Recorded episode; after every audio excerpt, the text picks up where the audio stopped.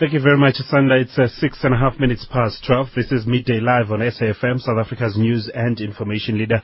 We're together till 1 this uh, afternoon as we bring you top stories making headlines across the globe. In uh, the Central African Republic, we're told of uh, uh, escalating violence there and uh, more children being killed. children are caught in the crossfire in their daily activities when playing football or attending church. Just some of the stories that we'll bring you today. Of course, we talked to UNICEF about that. And in Mpumalanga, a very interesting story here. The community there in Ermelo is calling for the municipality to be placed placed under administration due to its lack of uh, service delivery. We look at that, but we go to the northwest where the National Council of Provinces is, uh, you know, on a week-long uh, visit uh, to that province where they raised uh, concerns over lack of uh, quality service delivery in some of the municipalities. You may remember also in that particular province about seven local muni- municipalities were in the process of or had already been placed under administration. Madibeng municipality, one of them, on the brink of being taken over by the provincial government. So we talk to them and really see how things are there today. It's uh, eight minutes past 12. Former Fidentia boss J. Arthur Brown has been found guilty on two fraud charges totaling some 250 million rand in the uh, Western Cape High Court. Brown initially faced nine charges, including money laundering and theft, in a trial which has lasted uh, more than five years. Western Cape High Court judge uh, says there's not enough evidence to convict him on the remaining seven charges. Vanessa Puna reports. Brown was initially accused of running a pyramid scheme in one of South Africa's biggest financial scandals, which left widows and orphans of deceased mine workers destitute. Judge Anton Veldhuizen acquitted him on seven charges, including money laundering. The state says it's satisfied with the outcome. Senior State Advocate Jannie van Vuuren explains. The Teta charge was the first one that was uh, transport and training education uh, uh uh, funds that were used, which is public funds, and the second one was VATCO, which is basically similar to a pension fund, where the mine workers uh, were beneficiaries of trust in, that fund. So it was basically a pension fund and uh, state money that was uh, involved in those two counts. And, the other counts are the smaller counts that basically uh, spin-offs from those. Van Vuuren also says he's glad the five-year-long case is finally ending. I think there's a massive cost-saving effect as well in terms of continuing with it. We've got five of potential 50 witnesses so far, so it could have dragged on for quite a while still. And I think uh, there's a lot of considerations, but I think the accused also made a huge contribution to the matter by negotiating with the state and be willing to, to settle the matter in the way we settled. And I think it's, it's in, in everybody's interest that we settled the matter in the way we did. Brown, meanwhile, says he's also satisfied with the outcome of the case.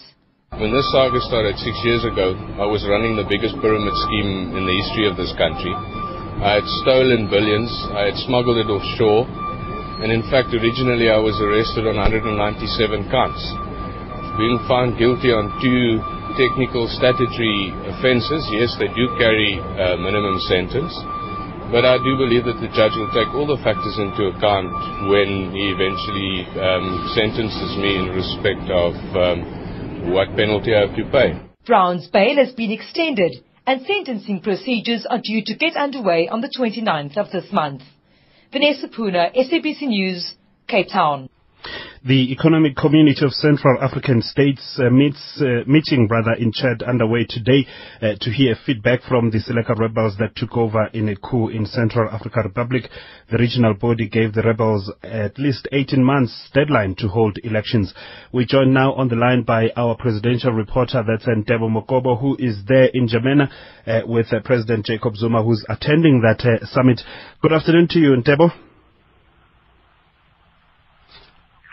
Uh, good afternoon, Bongi, and good afternoon to the listener.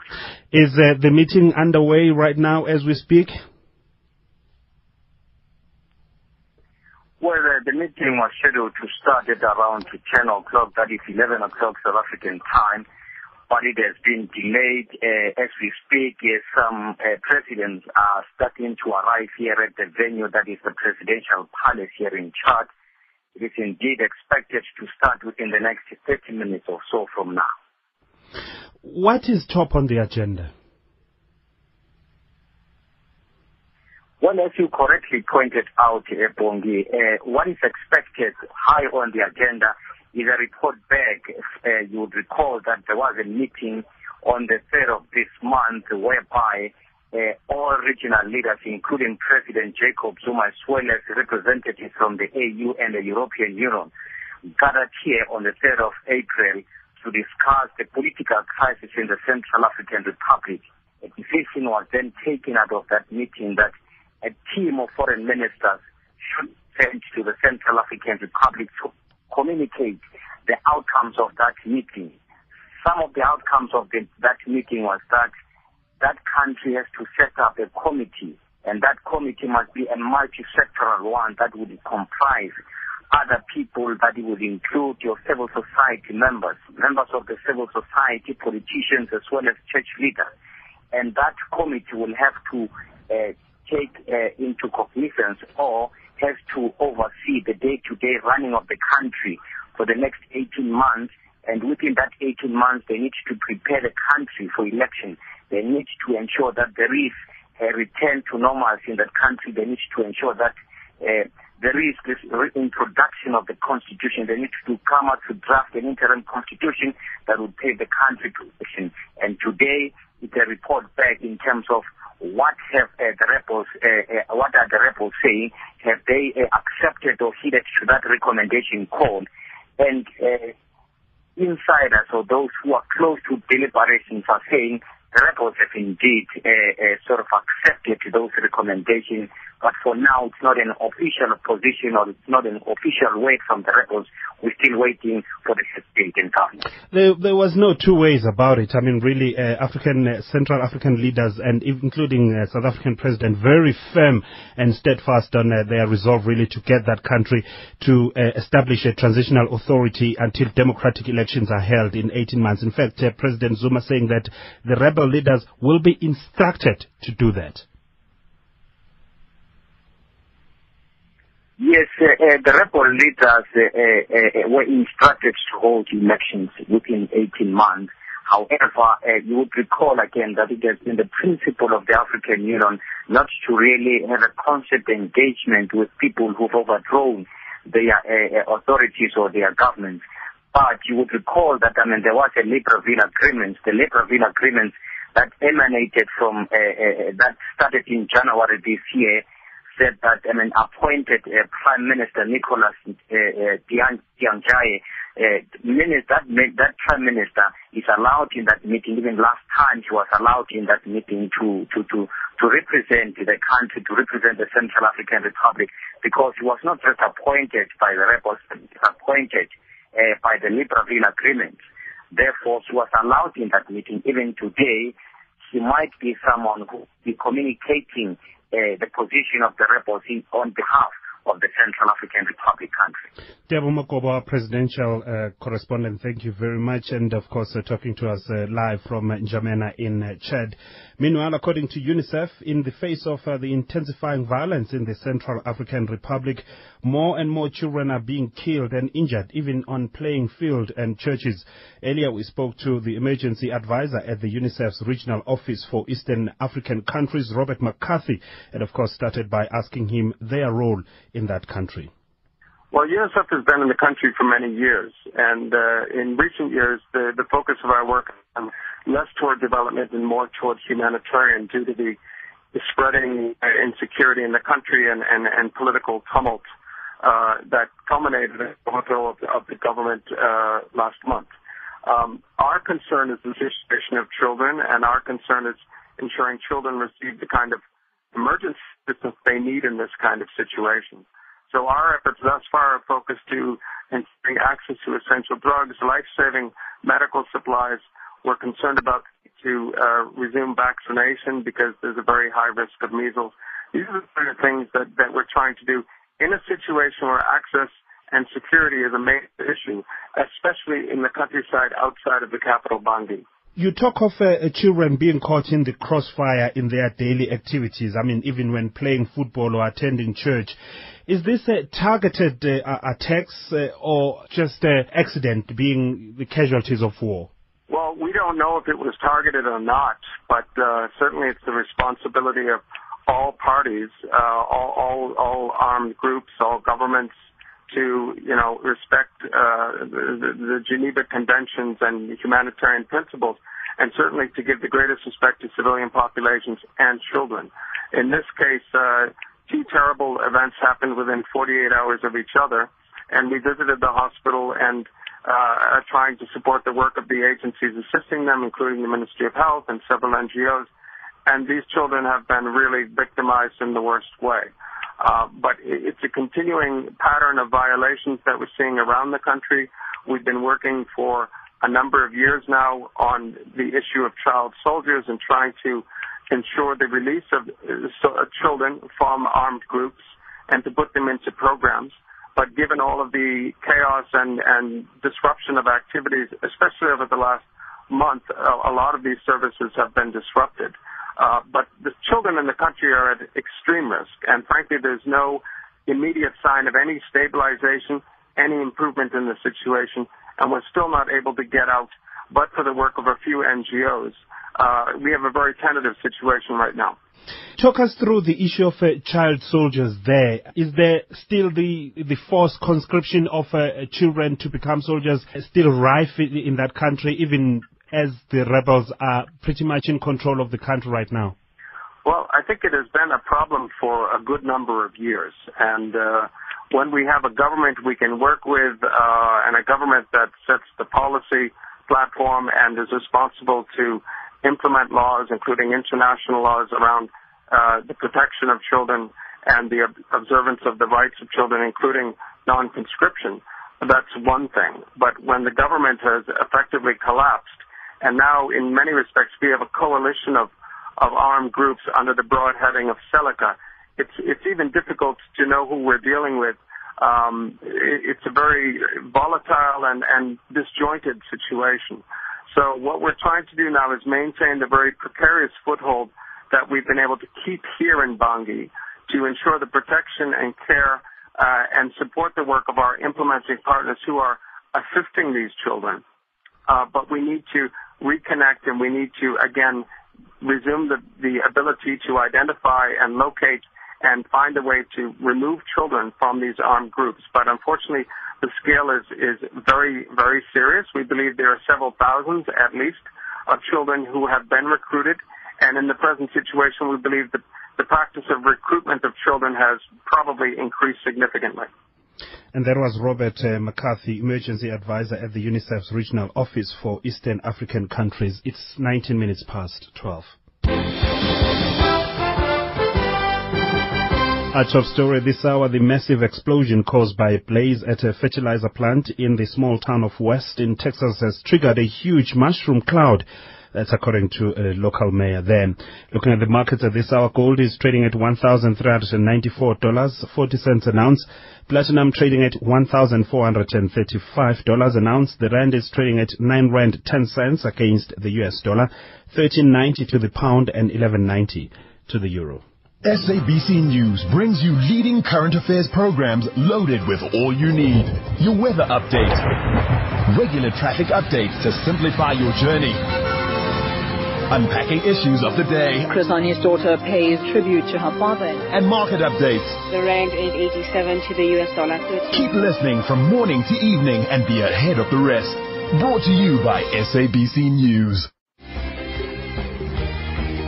Gear yourself for 22 exciting regular Friday evening appointments because Nuit is back. We're going to rock you again with brand new music challenges, bubbling contestants, brilliant guest artists, and our red hot band. Kick off your shoes, phones off the hook, on with your music hats, and come and sing, play, and laugh along with us. See you every Friday evening at 7.30 on SABC2 for the usual fun and games associated with Nuit. Can't wait.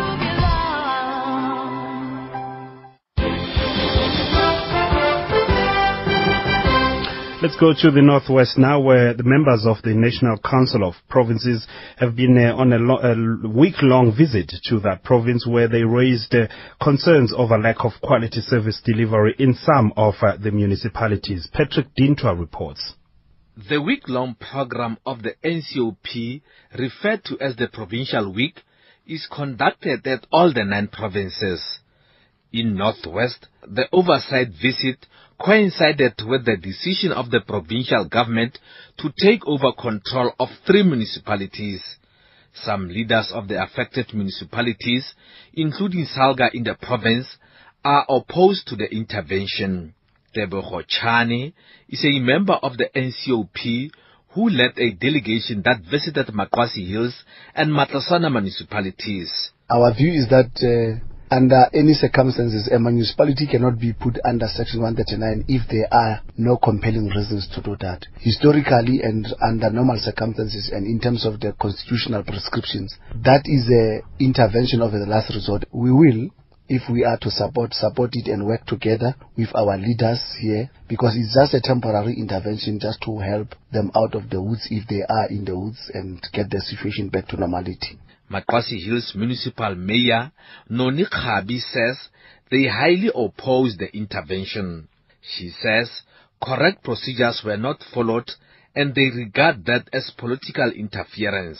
We had expected the local government to have supported the municipality before it, it can put us under Section 139. We had welcomed, uh, I think, two of the support that was given by the provincial treasury and also by the local government. Before a support has got a result, you are taking a decision. That is why I'm saying it is very much questionable. I suspect political interference. There is totally political agenda.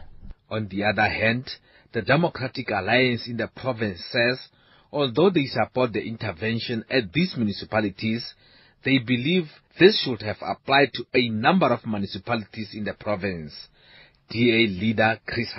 We believe that uh, there is sufficient grounds to uh, have Section 139 interventions in a number of municipalities in the Northwest Province. But our condition for intervention is that then to- totally experienced people should be appointed as administrators.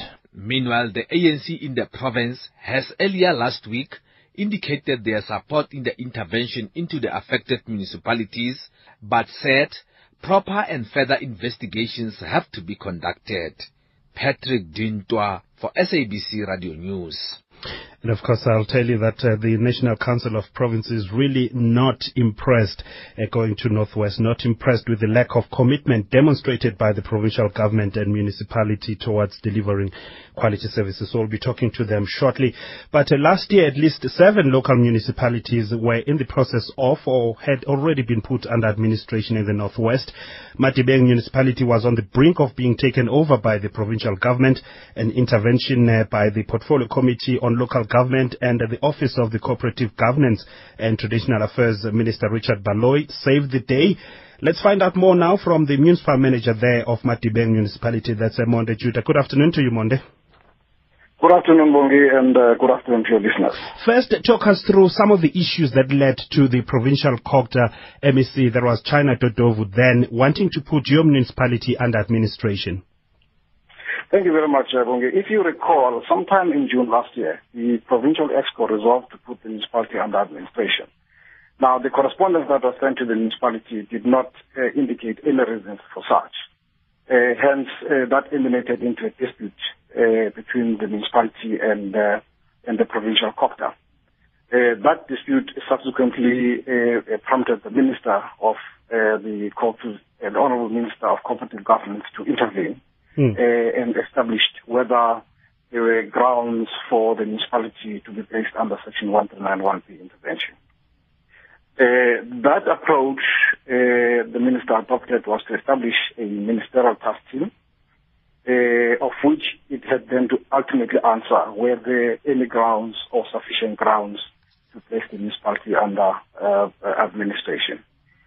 Uh, the, inter- the investigation went ahead, and uh, last week, uh, Thursday, uh, the minister uh, did come to the municipality and present the findings of his investigation. Mm. And what were the findings?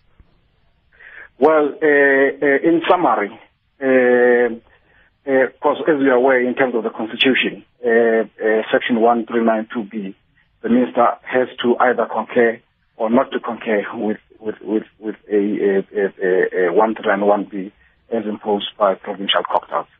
Now, in summary, the minister has decided not to support the intervention in terms of 1391B. All right. Uh, uh, as was as was decided by the provincial EXCO. So you're free right now, but uh, uh, the, the intervention team from Minister Baloyi's office was there. Surely there were issues there, there were concerns.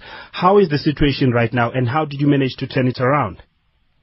Well, uh, uh, Bongi, if you recall, 1391B, it, it's supposed to be some form of support, but there's also other forms of support in terms of 154 of the Constitution.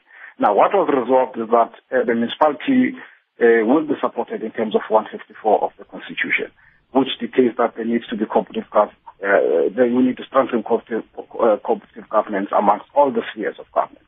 It was then resolved that uh, there will be a, a, team of two that will uh, be appointed to come and look into certain specific issues uh, uh, that would have an impact on the efficiency of the institution uh, that team is going to is going to uh, still be established by uh, by the minister and provincial copter. All right. Okay, we thank you very much. Uh, that's uh, Monde Judah there. He's uh, the municipal manager of uh, Madibeng municipality. Uh, we go now to the, of course, uh, the National Council of uh, Provinces. I think we've dropped that line. We were trying to uh, feed them in quickly. Colin Maine just to tell us about their week-long visit to that province. Of course, very uh, Uh, blunt and uh, saying that they are not impressed uh, with uh, the lack of commitment demonstrated by the provincial government and the municipal uh, municipality towards delivering quality services in the area of housing, water, and maintenance of roads. he's on the line right now. good afternoon to you, Mr. Miner. Good afternoon to you the listeners. Your week-long visit there in the northwest, surely not impressed. Talk us through that. I don't know what you mean, sorry, not impressed. It's a statement issued by yourselves uh, saying that, uh, of course, uh, you are not impressed with the lack of uh, commitment demonstrated by the provincial government and the municipality towards delivering quality services. That's uh, Moretele local municipalities. Uh, in uh, Mokgokgelo village there, you were shocked to discover that 80 units of a 1,000 uh, unit RDP development project were completed since 1999. So surely there's a problem there. All right, okay. When you talk about that, yes, we have gone there as the delegation of the NCOP in Moretele. I must say that uh, the premier of the province was present. Uh, we have visited uh, those two, the two projects, the housing project and the Torodimo Sarola uh, brick project in Moyaka village. Uh, we are not impressed and uh, we have said that we will engage the district municipality of Bojanala as it relates to the Torres Masarona uh, brick project in Meta village because in terms of what we got from the municipality that uh, the budget of the, the project was budgeted for, we started, people recruited. Towards the end of the project, the, the municipality just worked out without saying anything to the municipality. So we will, of course, and we're not impressed, and we will, of course, take the better after the district municipality, in particular, the district mayor, Mr. Louis Remelo, mm. to get clarity as to how would the project just stop and the local municipality has nothing said uh, about it. With what? regard to those houses, the 1999 project of houses, uh, in terms of the presentation of the municipality, we are told that the Department of Human Services in the Northwest Province will be unblocking those projects. Uh, they were blocked. They would be unblocked uh, in this current financial year. Hmm. All right, so so you visited quite a number of uh, local municipalities there, there but uh, are they all under uh, the uh, Bojanala district or you went to other district municipalities and what did you find? As we're speaking now, we are, we are, we are in the Pakeke municipality, interacting with all municipalities. And the MEC for local government is also present. Uh, we have also um, engaged with the Matlosana municipality. Those are technically 139B of the constituency being invoked on. Um, I must say that we are still busy uh, with the with the meeting. Okay. Uh, but what we've got this far, without getting into details, because this must still go to the NCOP and the Minister for Concurrence. All right. But um, I can say that generally we are not uh, in, um, convinced. Okay.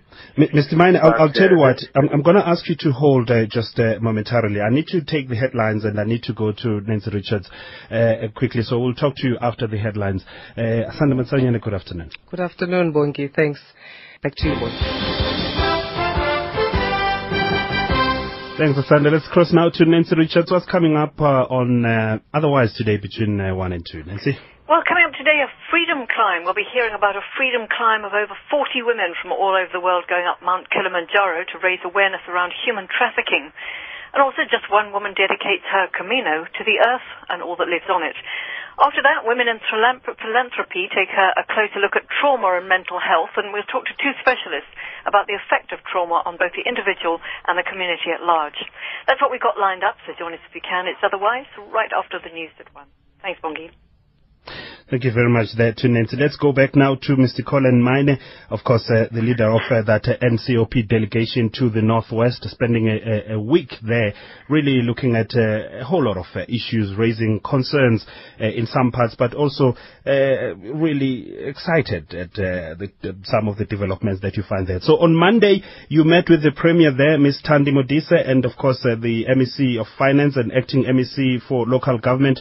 What were the deliberations uh, all about, and uh, what did you conclude?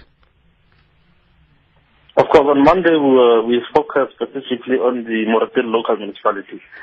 Hence, we have identified the issues that we sent out on the media statement yesterday.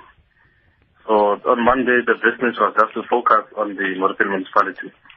Now, from yesterday until Friday, until tomorrow, we are now focusing on the Dr. KK district, all the municipalities in the Dr. KK district.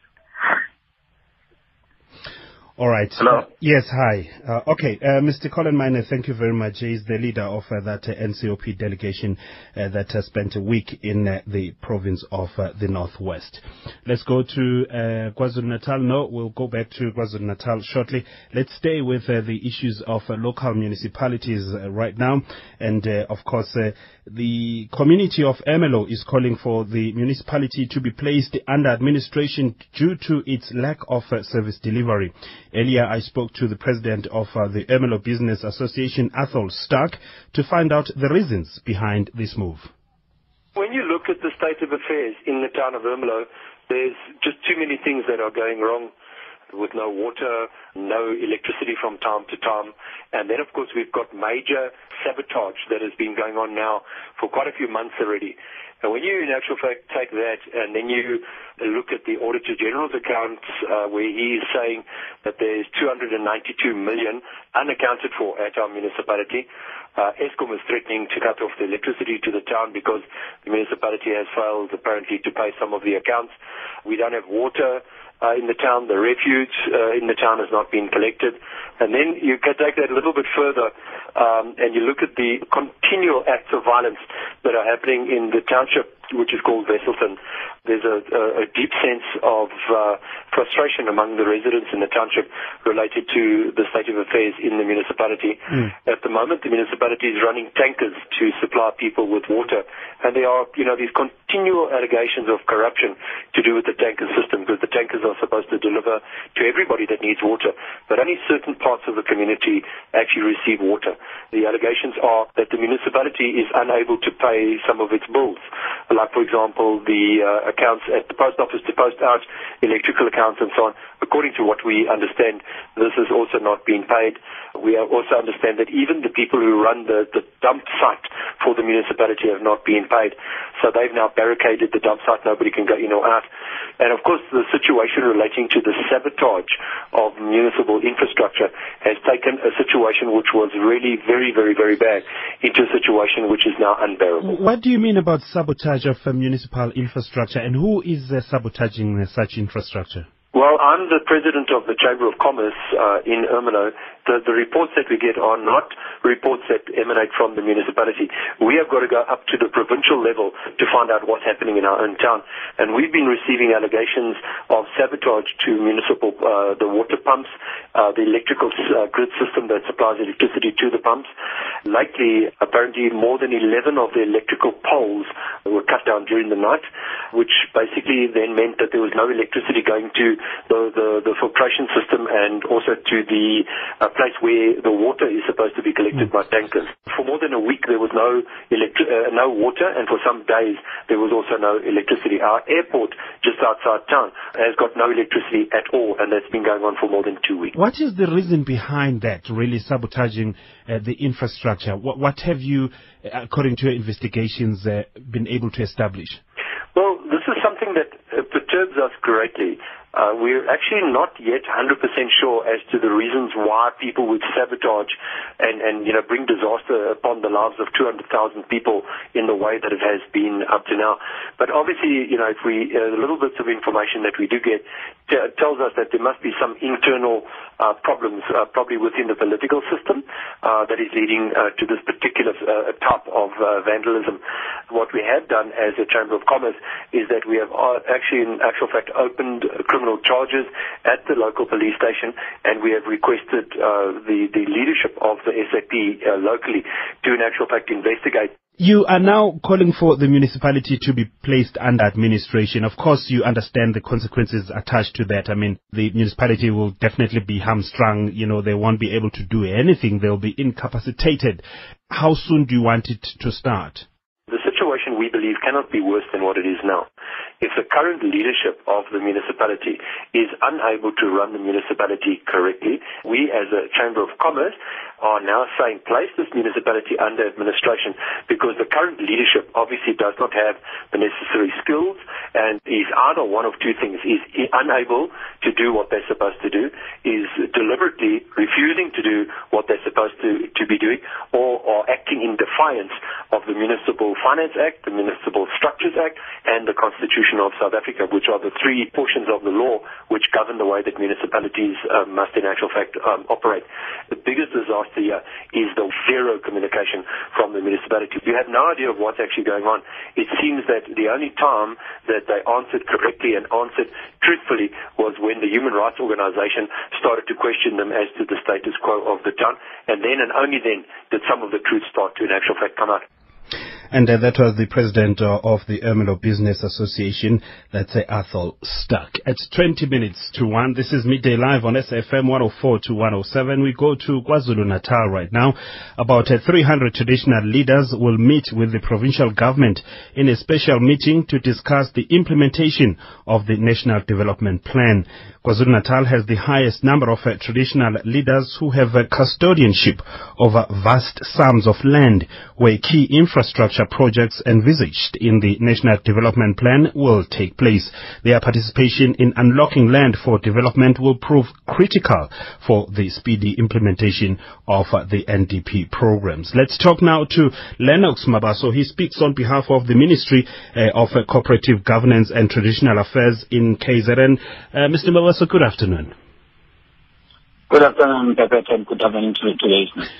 How crucial is the role of uh, traditional leaders in KZN in particular in, implement, in the implementation of uh, the NDP?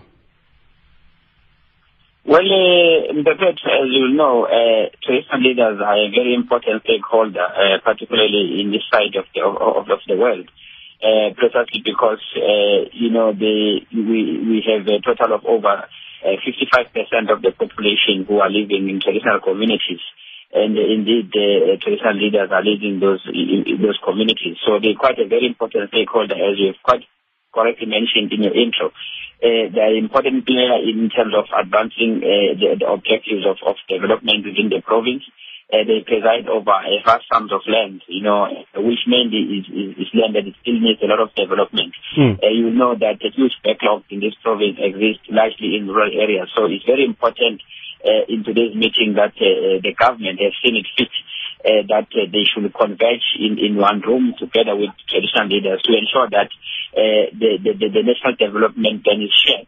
Uh, with the traditional leaders and they are able to make their contribution in terms of what role they are going to play in terms of ensuring that it is speedily and efficiently implemented in this province. You All right. actually know that uh, we've got uh, major infrastructure projects such as SIP2, which involves the development of the port as well as uh, you know the, the, the development of the corridor from Durban to to to, to Gauteng.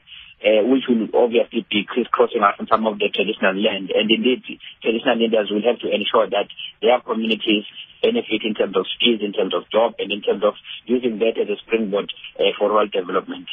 All right. So I know it's uh, still early days for the NDP really uh, right now, but uh, have you identified some of the projects? I hear you talking about the Dube Trade Port and and and and, and them, but have you identified some of the projects that will fall uh, uh, on the land of uh, the traditional leaders? Well, as you will be aware, there is quite a number of projects that are planned. Uh, and indeed, what is happening today is that you've got various government departments who are presenting their own specific projects, uh, which have now been aligned to towards the, the provincial growth and development plan, which is the province's response to the national development plan. So the projects have been identified. You will be aware, for instance, that when you move to areas of Cato Ridge, uh, there are logistic hubs uh, that are planned including some parts of Newcastle. Uh, indeed, you are aware of the rail project that have been planned uh, around the areas of uh, uh, Amakosi in Bomuza and all the other areas. So there's quite a number of projects. Also, if you're moving towards Richards Bay, there's quite a number of infrastructure rollout projects that have been planned, uh, where Amakosi areas will benefit in terms of ensuring that they, they, they, they strategically position themselves in terms of business, in terms of uh, jobs, and, and there's quite a number of spin-offs that these projects are going to bring about. But it's most important that the province of KwaZulu-Natal wants to be the leader in terms of ensuring that uh, they, they, they drive the implementation and they deal with all the obstacles and they ensure that the, pro- the NDP is implemented and unhindered in this province. We thank you very much, Lennox Mabaso, spokesperson for the Ministry of uh, Cooperative Governance and Traditional Affairs in KwaZulu-Natal. With that, we say good afternoon to Mpho Moro of Sasfin Securities. Mpho, how has the slightly firmer rand affected trade today? Uh, good afternoon, Bongi. Our market is trading flat as the gold index uh, continued to lead losers despite the gold price being a shy away from the 1,400 level. Uh, markets are also better in Europe, where the FTSE is up 0.4 of a percent, DAX up 0.35%, and the CAC 40 is 0.7% better. The Dow futures are pointing to a firmer opening as they are 48 up uh, the day. Currently, we've got the gold index down two and a quarter percent. Resource index down 0.1 of a percent. Industrial index up 0.2 of a percent. Financial index up 0.6 of a percent. The overall market is up 47 points or 0.12 of a percent to 37,849 points. We had results from uh, BCX, a trading update from SAB Miller, and an announcement by Aspen. Uh, firstly, BCX uh, released their interim result. Uh, diluted headline earnings per share came in at uh, 19 cents as against 22.1 cents previously. No interim dividend was declared, and BCX is currently trading 1.7% lower at 5 rands and 70 cents. SAB Miller announced that uh, revenue for the full year grew by 7% on an organic constant currency basis. SAB Miller is currently trading 0.2% higher at 467 rands and 45 cents. Aspen announced that it will buy Nestle Nestle's infant uh, nutritional business uh, for a cash consideration of 215 million US dollars. Aspen is currently trading 0.1 of a percent higher at 191 rand. And uh, any big movers today? Uh, on the upside, we've got uh, Royal Bafokeng Platinum up 7.4% to 53 rands and 71 cents. Old Mutual up 1.3% to 28 rands and 4 cents. Barloworld also up 1.3% to 92 rands. Investec PLC up one and a quarter percent to 60 rands and 79 cents. ACI up 1.2% to 100 rands and 39 cents. On the downside, we've got Sibanye Gold down 7.5% to 9 rands and 16 cents. Altron down 4.9% to 19 rands and 50 cents. Harmony Gold down 4.7% to 42 rands and 90 cents.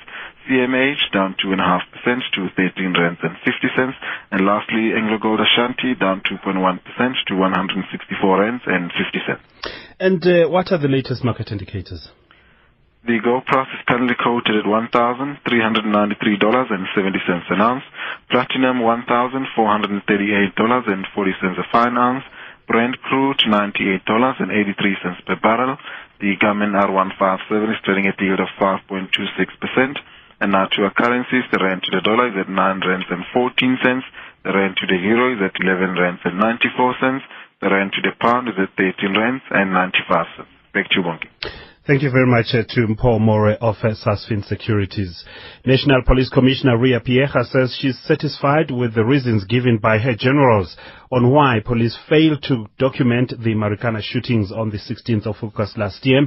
Phiyega says the Deputy Police Commissioner in the Northwest, General William Mpembe, said some of the equipment they had they had on the day was not functioning. That's why there are no police video footage uh, of uh, the shootings. Now let's talk to our reporter there, Lizette Labuskachnik. Good afternoon to you, Lizette.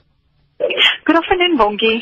Well, before we come to today's action, really, uh, shock at Riah's denial is uh, one uh, headline in the newspapers today, and uh, Riah, uh, rather Riah unsure cops killed miners.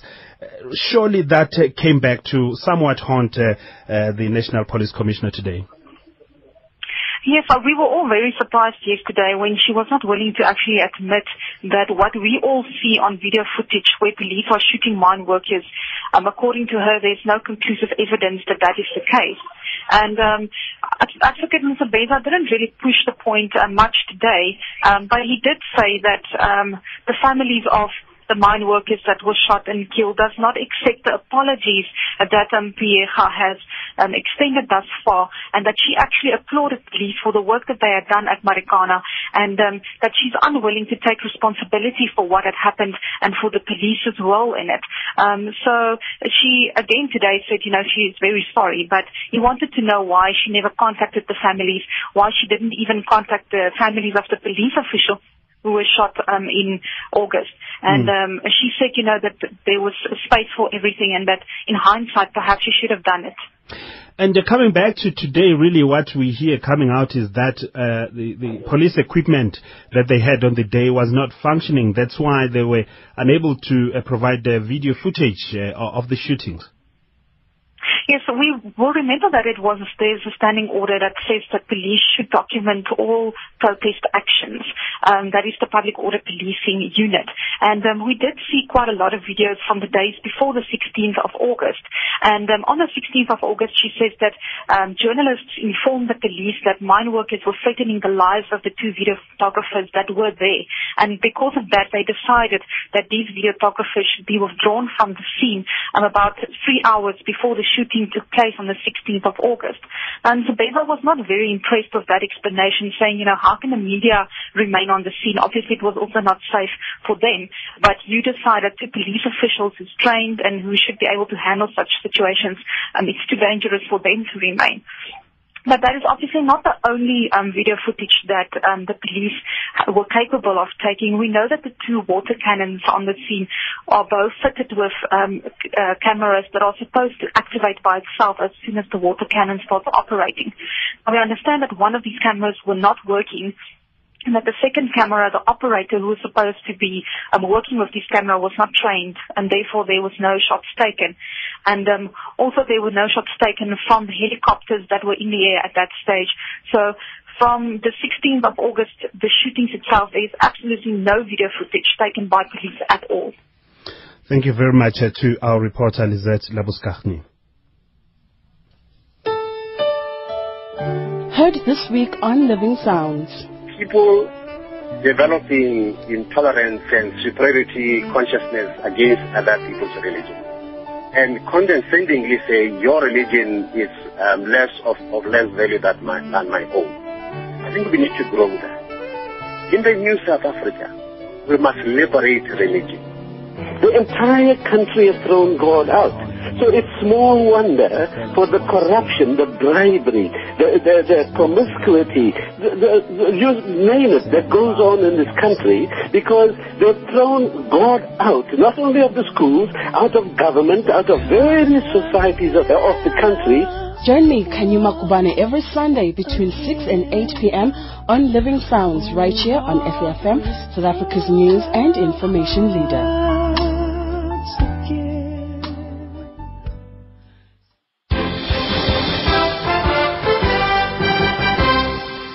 Okay, let me read some of the tweets coming through at Kuala B. Uh, Sia, uh, very active today. Let me start. You have three uh, tweets coming through, Sia. I'll start with this one. Bongi, I'm a resident of uh, Ermelo. We have uh, no water for five months and the municipality uh, provides no tankers. Municipality be put under administration. You go on to say situation is worse. Eskom will cut electricity in our town, Ermelo, on the 25th of April. Uh, so that's uh, next week uh, because it's owed 40 million rand. Corruption main problem. So you also asked us to put or to get COGTA Mpumalanga to clarify what is going on there and what is it that they are doing to solve the situation. And about uh, COSATU and uh, NUMSA's conference going through, uh, Spiwo in KwaZulu-Natal saying that Irvin Jim is correct. Plutocratic capitalists like Cyril Ramaphosa, Guptas and Motsepe are brutally the same as white capitalists. And uh, this one coming from uh, Lindelani Mkiza there talking about uh, that survey that uh, we talked about yesterday of unemployed graduates. The, the stats and survey is not true. The, the, there are other reasons he's not telling us. Of course, black graduates are being sidelined period. Some of the stories that uh, we carried yesterday.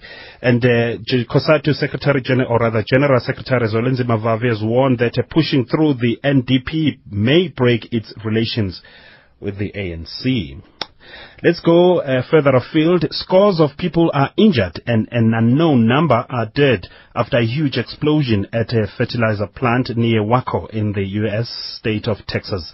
Dozens of homes and buildings have been destroyed and several are still on fire after the West fertilizer plant exploded in the early hours of this morning. Some people are thought uh, still to be trapped in buildings and a number of uh, firefighters are reported missing.